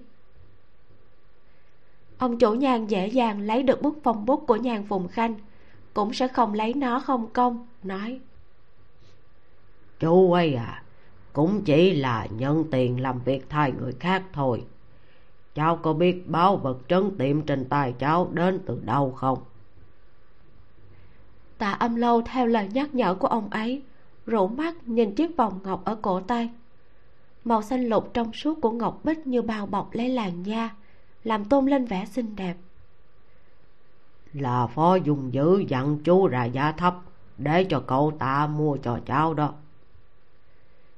Ông chủ nhàn cất bước đi tới cầm lấy tổ thuốc trên bàn hút một hơi. Như cười như không ẩn ý nói. Người như cậu ấy tâm tư khó dò. Cho dù có mở miệng nói ra thì mười phần chân thành cũng sẽ biến thành hai phần. Nếu truyền ra ngoài nữa thì sợ là sẽ bị biến chất đó. Tạ âm lâu nghe vậy đôi mắt ngơ ngẩn. Ông chủ nhan dặn dò văn cơ mang đồ từ phòng trong ra chưa tới một lát cửa bình phòng bị đẩy ra. Văn cơ cung kính bưng mâm gỗ tới, vén tấm vải gấm vàng lên. Dưới ánh sáng là một chiếc vòng ngọc hoa sen. Kiểu dáng rất giống với chiếc vòng ngọc đã bị ngã vỡ của cô. Phía dưới cũng có treo một cặp chuông. Ông chủ nhạc nói, đây là chiếc vòng lúc đầu phó dùng dữ đặt trong cửa hàng nhờ chú tìm thợ khắc ngọc để đặt chuông theo chiếc vòng tay bạch ngọc của cháu. Thế nào? Chú đã tìm người làm cho cháu rồi, có vừa mắt không? Tạ âm lâu nhận ra chiếc vòng ngọc hoa sen này. Trước đó, lúc đưa đến cho cô vẫn chưa có cái chuông nào. Sau đó, nó được trả về nguyên chủ. Ông chủ nhan cũng không quan tâm cô có muốn nhận hay không, bảo văn cơ để xuống. Một lúc lâu sau tạ âm lâu cầm lấy vòng ngọc hoa sen. Đầu ngón tay nhẹ nhàng lắc lư cái chuông tinh xảo kia, làm phát ra âm thanh len can nhỏ. Cô mím môi, cảm giác như kể cả trái tim cũng đều bị âm thanh len can nhẹ nhàng này gõ vào. Bên ngoài trời đang dần tắt nắng. Cô nhìn xuyên qua ô cửa sổ cũ kỹ, thấy những quả lựu đã chín rũ xuống đầu cành, giống như đỏ rực nửa bầu trời tạ âm lâu bình thường nói chuyện đều mang theo ý cười. Hiếm khi thất thần lâu như bây giờ. Tâm trạng có chút nghiêm túc nói. Quả lựu đã chín rồi sắp đến trung thu trăng tròn. Chú nhan cháu xin chú một quả lựu được không? Ông chủ nhan dùng tẩu thuốc chỉ chỉ văn cơ ở bên cạnh nói. Hái quả đoàn viên cho tiểu quan âm đi. Trước khi mặt trời lặn tạ âm lâu cầm trên tay quả đoàn viên đỏ nhất rời khỏi cửa hàng đồ cổ. Nhân tiện cũng lấy đi chiếc vòng ngọc hoa sen được đựng trong hộp gỗ. Nhìn bóng lưng của cô đã đi xa văn cơ dùng dao mở quả lựu tươi ra lột vỏ đưa cho ông chủ đang đứng ở trên bậc thang nói đưa vòng tay cho cô tạ không cần thông báo một tiếng đến anh phó sao ạ? Ông chủ nhan liếc nhìn cậu ta. Nếu như tiểu hoàng âm muốn đeo thì cậu ấy đương nhiên có thể nhìn thấy. Nói hay không nói thì có gì khác nhau đâu. Văn cơ suy nghĩ một lát lại thấp giọng cười nói. Hai người này yêu đương thú vị thật. Vì mối tình yêu hận say đắm này mà một người sẵn sàng chấp tay nhường bức tranh ngàn vàng khó có được của thầy mình cho người khác. Còn một người thì giả vờ giấu tên tặng sách cổ ròng rã 10 năm. Lại còn tặng vòng ngọc mà không hề nghĩ tới việc nói ra một trận gió từ ngõ sâu thổi đến nhanh chóng cuốn bay lời nói của cậu ta.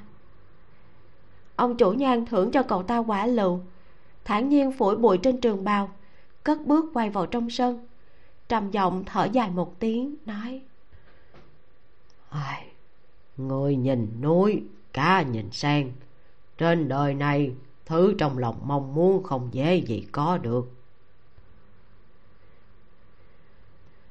Rời khỏi ngõ sâu tạ âm lâu không lên xe vội. Cô chậm rãi đi dọc theo con ngõ. Sau lưng tài xế lái xe vẫn duy trì khoảng cách đúng quy tắc. Đi được một lúc thấm mệt, cô nhìn thấy phía trước có một chiếc ghế cũ dưới tán cây vàng. Bèn qua bên đó ngồi. Cô ôm hộp gỗ vào lòng, chụp một bức ảnh với quả lựu trong tay, rồi chia sẻ cho phó dung dữ. Chưa được một lát lại chậm rãi gõ chữ, nói cây lựu trong sân nhà ông chủ nhan đã chín rồi. Phó dung nhữ đầu bên kia qua mấy phút mới trả lời, hái cho anh sao? Tạ âm lâu mím môi cười nhắn lại, đúng đó, tạm thời em sẽ giữ nó. Đầu ngón tay cô chạm nhẹ lên điện thoại di động. Phó dung nhữ trả lời chậm cũng không thúc giục hai người đã quen thân, nên không cần cố tìm chủ đề để nói chuyện. Trong lúc đang lướt vòng bạn bè, thì nhìn thấy phó dung dữ chưa trả lời tin nhắn, đã đăng công khai bức ảnh quả lựu này lên vòng bạn bè. Ảnh đại diện wechat của anh là màu đen. Vòng bạn bè cũng chưa hề đăng bất kỳ trạng thái hoạt động nào, giống như một tài khoản giả mạo vậy. Bây giờ đột nhiên đăng lên vòng bạn bè lại càng giống như là bị trộm tài khoản đầu ngón tay của tạ âm lâu dừng lại bên trên màn hình. Để ý thấy, phó dung dữ chưa che tay của cô lại. Ngón tay thon dài trắng trẻo lộ ra. Cho dù đã bị quả lựu đỏ che hơn một nửa, nhưng cũng có thể nhìn thấy rõ ràng, đây là bàn tay của con gái. Vòng bạn bè của anh nhất thời thu hút rất nhiều lượt thích và bình luận. Tất cả đều không thể nhìn thấy tạ âm lâu. Trong đời tôi có thể nhìn thấy phụ nữ trên vòng bạn bè của phó tổng. Chuyện này còn đáng kinh ngạc hơn so với dự án trăm triệu. A à, móc phó dung dữ. Mấy ngày trước có một buổi trình diễn công khai tại cuộc họp báo. Vòng bạn bè cuối cùng vẫn không thoát được. Bàn tay này có phải là bạch nguyệt quan của anh không? Quả lũ trong thời xưa có ý nghĩa là hôn nhân vĩnh cửu. Phó tổng sắp có chuyện vui sao? Khoan đã từ khi nào mà bên cạnh của phó tổng lại có phụ nữ vậy? Tạ âm lâu để mặt phó dung dữ đăng hình tay của cô lên vòng bạn bè. Dù sao cũng không lộ mặt. Cô quay về nhà họ tạ, giấu quả lựu và vòng ngọc hoa sen ở trên gác xếp cất giấu đồ cổ. Thấy sắc trời đã muộn, bạn gọi quản gia sắp xếp xe ra ngoài lần nữa. Ban ngày đi tới cửa hàng đồ cổ của ông chủ nhan ban đêm, tạ âm lâu đã hẹn bác trai của nhà họ cố gặp mặt ở bắc hương cát sau khi thay một bộ váy dài theo cổ điển, ngồi trong xe, cô cẩn thận từng ly từng tí, mở chiếc hộp gỗ chạm trổ tinh xảo ra. Bên trong là ngọc quan âm do nhà họ cố mang tới để cầu hôn. Nếu như muốn hủy hôn, tất nhiên cũng phải trả ngọc quan âm này lại. Quản gia tự mình đưa cô đi, ở bên cạnh tháp giọng khuyên nhủ. Người nắm quyền của nhà họ cố, mặc dù cả đời chưa lập gia đình nhưng là bạn thân của ba cô.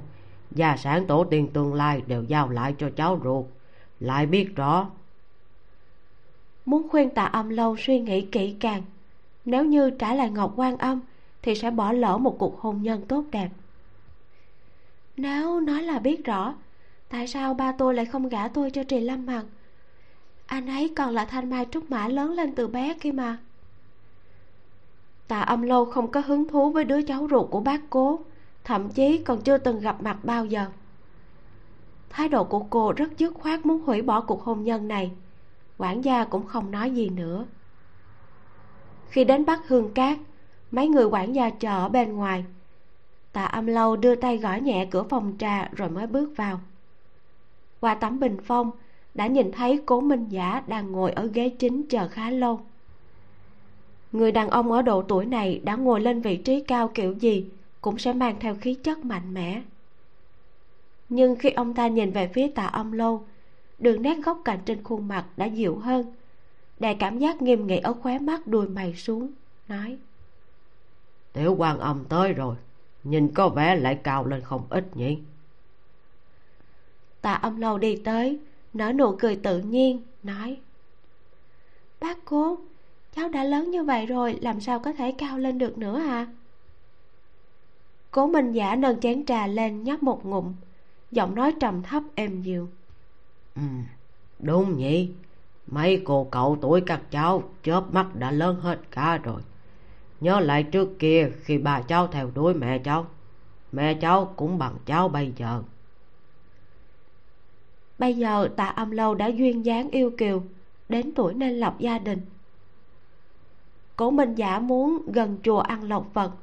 Bàn bạc chuyện hôn nhân với nhà họ tạ xong trước một bước. Ai mà biết được, cháu trai của mình đã phải rất vất vả mới vượt qua được cánh cửa của tạ lan thâm. Hiệu lực của hôn ước này còn chưa đầy một tuần, đã bị con gái nhà người ta tự mình tới cửa để hủy hôn. Ông ta cảm thấy rất thú vị, đặt chén trà sang bên cạnh, hỏi một câu có ý tứ rất sâu xa tiểu quan âm à cháu thật sự muốn hủy hôn sao? Tạ âm lâu nhẹ nhàng gật đầu. Bên trong đôi mắt sáng ngời không có một chút do dự. Muốn hủy hôn à? Thời đại này đã không còn thịnh hành chuyện cha mẹ ép hôn nữa đâu bác cố. Cố minh giả bị cô chọc cười, dùng đầu ngón tay mân mê chiếc nhẫn ngọc, chỉ về phía căn phòng riêng ở bên trái, nói cháu vẫn chưa gặp đứa cháu từ huấn kia của bác. Biết đâu gặp rồi sẽ thay đổi ý định thì sao? Tạ âm lâu nhìn theo. Cửa phòng riêng mở một nửa, bị tấm rèm đến cườm che đi mất. Có thể mơ hồ nhìn thấy bóng dáng một thanh niên cao lớn đang đợi ở bên trong. Không bước ra ngoài khi chưa được gọi, để tránh mạo phạm đến cô.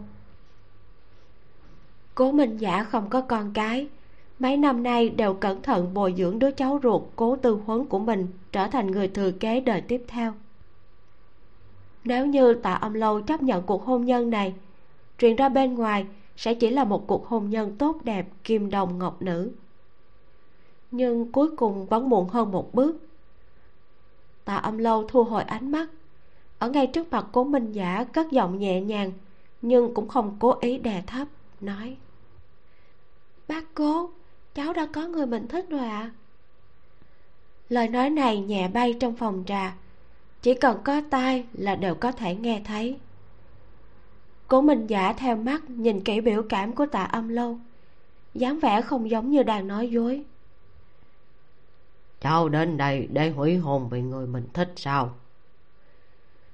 Tạ âm lâu mỉm cười sau đó chậm rãi đặt ngọc quan âm trong hộp lên trên bàn trà hành động này chắc chắn là đang thừa nhận. Nếu đổi lại là bậc cha chú của một gia đình giàu có khác, có lẽ sẽ không dễ nói chuyện như vậy. Nhưng cố minh giả khi còn trẻ, cũng bởi vì áp lực từ dòng họ ép phải kết hôn với người trong một gia đình nổi tiếng, gián tiếp đánh mất người phụ nữ mà mình yêu nhất cuộc đời này. Cho nên, khi tạ âm lâu nói đã có người trong lòng, cố minh giả cũng dừng lại đúng lúc sẽ không làm ra chuyện ác độc như phá hủy duyên phận của người khác. Ông ấy nhẹ nhàng cầm những đốt ngón tay thon dài của mình chậm chậm gõ nhẹ vào hộp hai lần cân nhắc trong chốc lát rồi nói được rồi bác thương tiểu hoàng âm nhất. Khóe môi của tạ âm lâu hơi cong lên một câu cảm ơn còn chưa kịp nói lại nghe thấy cố minh giả nói cuộc hôn nhân này có thể hủy bỏ. Vậy cháu cũng phải cho bác biết rõ ngọn nguồn. Là con trai nhà nào đã lọt vào mắt của cháu? Chuyện này có thể nói ra sao ạ? Tại sao lại không? Cháu lo rằng bác sẽ tới tố cáo với bà cháu sao? Cố minh giả chuyển sang tư thế ngồi thoải mái hơn. Nụ cười hiện lên trên gương mặt sáng sủa. Dưới ánh đèn vàng ấm áp làm nổi bật lên sự gần gũi bình dị không giống như vẻ uy nghiêm của người lớn đối với cô. Giống như đang nói đùa dỗ dành một đứa trẻ vậy. Hay là như thế này. Nếu như bà cháu phản đối cháu tự do yêu đương thì cháu đến nhận bác làm cha. Nhà họ cố sẽ sắp xếp hôn sự cho cháu. Vẫn chưa tới lúc nói chuyện cưới sinh đâu ạ. À. tạ ông lâu nhẹ nhàng bước tới bàn tay đeo chiếc vòng ngọc che khóe môi ghé sát vào tai của mình giả thì thầm. Giống hệt như hồi nhỏ cô thấp giọng lẩm bẩm. Anh ấy tên là phó dung dữ là người mà cháu rất thích. Cố minh giả nghiêng mặt nhìn chằm chằm vào khuôn mặt vô cùng xinh đẹp của cô một hồi lâu đột nhiên hỏi. Thằng nhóc đó có cái gì tốt? Tại sao lại chọn? Nửa câu sau im bặt giống như nhớ tới chuyện gì đó không thể nói thẳng ra. Tạ âm lâu cũng không hiểu được ánh mắt phức tạp của cố minh giả hai tay buông thõng bên hông dè dặt mỉm cười, nói, cháu rất thích, vừa nhìn thấy đã thích. Ngọc quan âm trong hộp gỗ bị ánh sáng chiếu vào. Nếu nhìn kỹ, sẽ phát hiện dưới đáy hộp khắc ba chữ tạ âm lâu đầu ngón tay của cố minh giả cầm chén trà bằng gốm sứ. Nhìn nước trà từ từ biến thành màu xanh nhạt. Phòng riêng truyền đến tiếng bước chân. Ông ta không cần nâng mắt lên thậm chí lời nói cũng không hề trau chuốt. Chuyện hủy hôn này từ huấn à mọi giao dịch làm ăn trên đời này đều do những người trả giá cao có được. Nhưng chỉ có tình cảm là thứ khó khăn nhất. Bác cả không thử thì làm sao biết thắng thua chứ? Giọng nói trong trẻo của cố tư huấn truyền đến. Không nhìn vẻ ngoài chỉ nghe giọng nói đã biết là có tính cách lịch sự nhã nhặn. Cố minh giả đưa chén trà cho anh ta. Nghe xong thì cười nhẹ một tiếng. Nhóc con trong chuyện tình cảm không bao giờ có hai chữ thắng thua. Hơn nữa người mà con bé thích nếu như năm đó không rơi từ trên trời xuống địa ngục không thể quay lại được. Thì có lẽ bây giờ hai người cũng đã kết hôn rồi. Bị bệnh một trận thì đã sao? Cậu ta vẫn là cậu ta. Có bản lĩnh có thể khiến cho tiểu quan âm yêu một lần nữa. Chú ta sẽ đồng ý mối hôn sự này sao ạ? À? ta lang thâm à cố minh giả lười biếng dựa vào lưng ghế, vẻ mặt giống như đang nhớ lại quá khứ. Ánh mắt thâm trầm nhìn chăm chăm vào làn khói trà đang lượn quanh. Cháu có biết năm đó ông nhàn đứng ra quyết định hôn sự cho tiểu hoàng âm và phó dung dữ. Còn bé đã về nhà cầu xin ba mình như thế nào không? Mười năm trước nhà họ tạ đã sớm im hơi lặng tiếng trong giới nhà giàu. Không cho phép ai nhắc tới chuyện năm đó. Cố từ huấn trước kia rất thích tạ âm lâu chỉ có thể thỉnh thoảng nghe từ trong miệng của người lớn giọng nói trầm xuống. Không biết. Cố minh giả nói tiếp. Tiểu hoàng ầm nó đã quỳ cả một đêm ở nhà thờ tổ của nhà họ ta. Cầu xin ba mình chấp nhận cuộc hôn nhân này đó. Bước ra khỏi bắc hương cát dưới ánh đèn đường vàng rực một làn gió khẽ thổi qua mái tóc đen dài của tạ âm lâu cô đưa tay ván gọn mấy sợi tóc loà xòa để lộ ra đường nét xinh đẹp trên sườn mặt. Quản gia và xe hơi riêng đang đậu đằng trước. Trên đường bước ra, cô bị cố tư huấn đuổi theo gọi lại. Dù sao, trước đó hai người cũng có mối quan hệ hôn ước trong mấy ngày ngắn ngủi. Đối với vị hôn phu cũ này, tạ âm lâu cũng có vài phần tôn trọng. Vừa rồi, vì để tránh hiềm nghi, nên trong phòng trà không gặp mặt lúc này cô chủ động chào hỏi trước.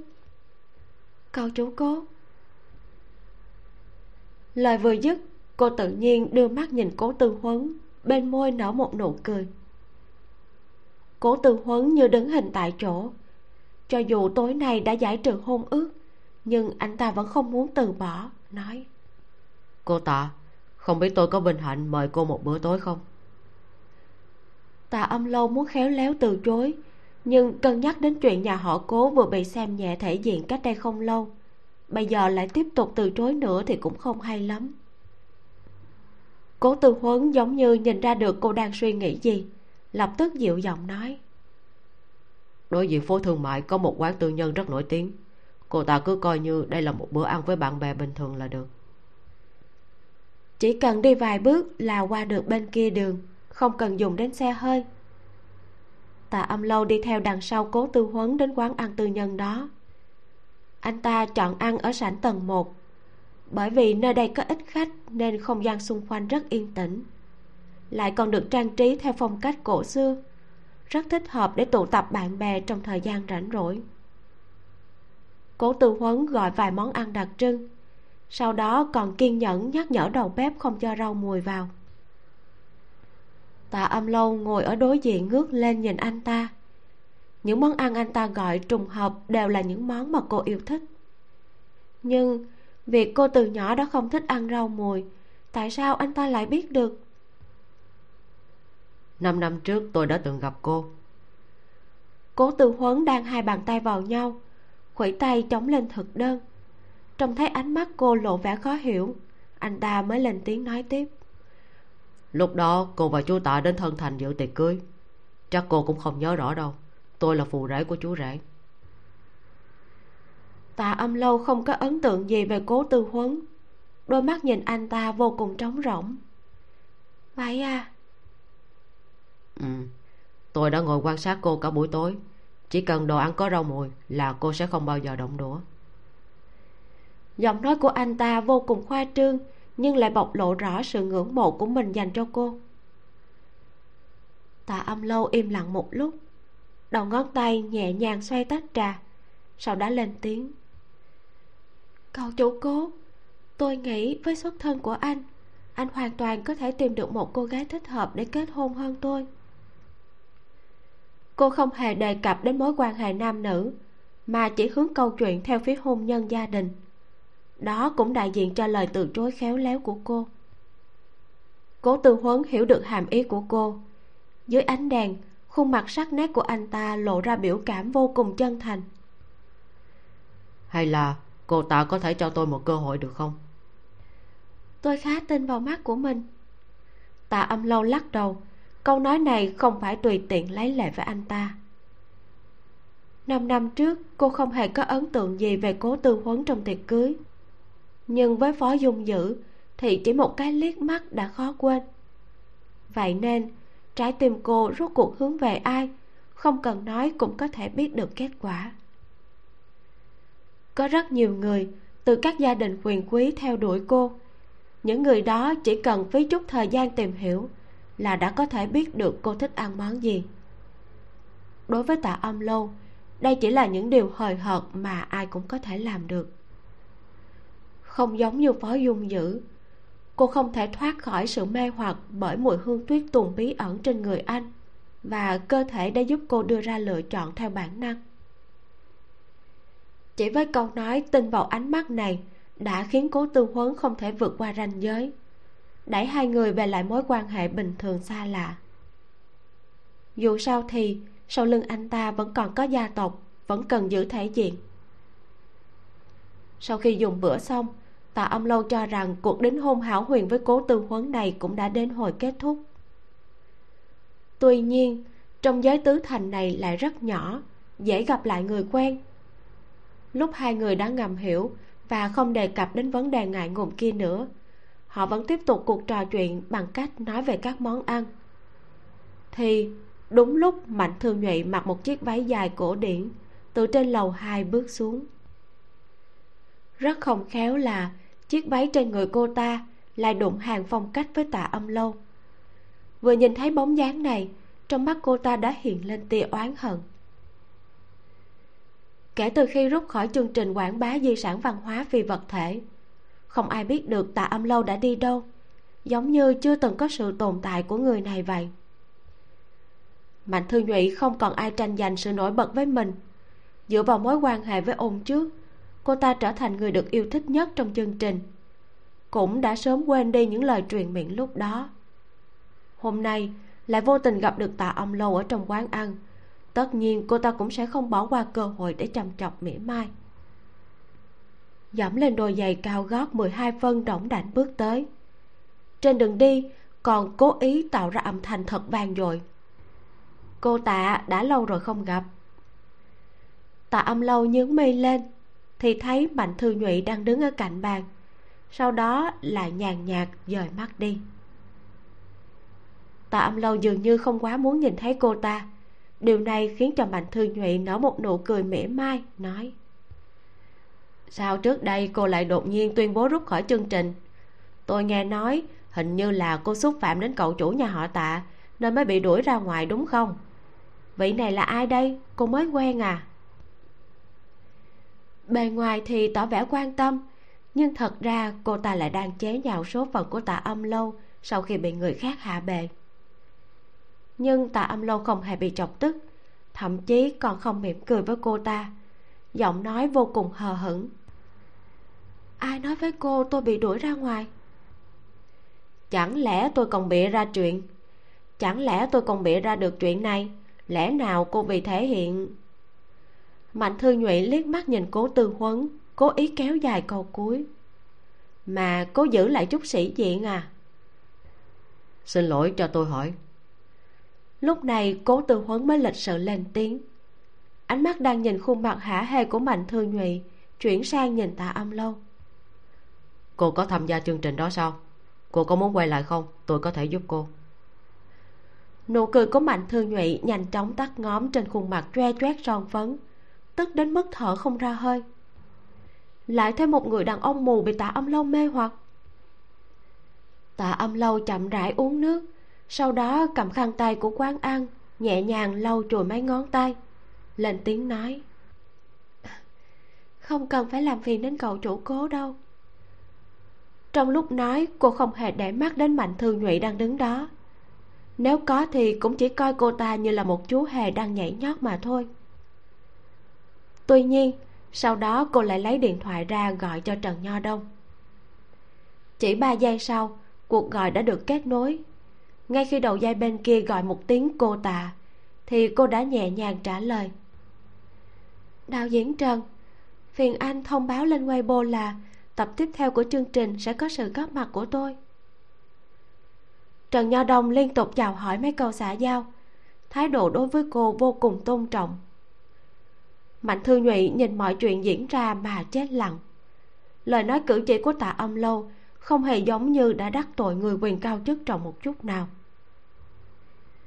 Sau khi tắt điện thoại, tạ âm lâu nhìn mạnh thư nhụy đang mặc bộ váy cổ điển. Sau đó nở một nụ cười. Ba phút sau, mạnh thư nhụy bực bội bỏ đi. Tạ âm lâu sau đó cũng xoay người đứng dậy chuẩn bị đi về bãi đổ xe. Cô cũng biết cáu kỉnh cũng không phải là một vị tiểu thư khuê cát ngoan ngoãn thường ngày. Về điểm này cô cũng không hề che giấu trước mặt cố tư huấn. Cố tư huấn nghiêng đầu nhìn cô trầm trầm một lúc sau đó cầm áo vest của mình lên nói cô tạ để tôi tiễn cô về. Tạ âm lâu bước ra khỏi nhà hàng vừa định nói là đã có tài xế nhưng cô nhìn trước nhìn sau, vẫn không thấy bóng dáng chiếc xe quen thuộc trong cảnh đêm náo nhiệt đâu. Rõ ràng là quản gia muốn để cô tiếp xúc nhiều hơn với vị hôn phu cũ nên đã bỏ chạy trước. Lời muốn nói giống như bị mắc kẹt lại trong cổ họng ba giây. Cô từ từ nuốt xuống rồi lên tiếng cảm ơn cố tư huấn. Làm phiền anh rồi. Đối với cố tư huấn được ở chung với tạ âm lâu thêm nửa tiếng là một chuyện vô cùng có lãi. Nó còn giá trị hơn việc anh ta bàn bạc được một dự án vài tỷ. Giá trị hơn cả việc nhận được lời đánh giá cao không dễ gì có được từ bác cả.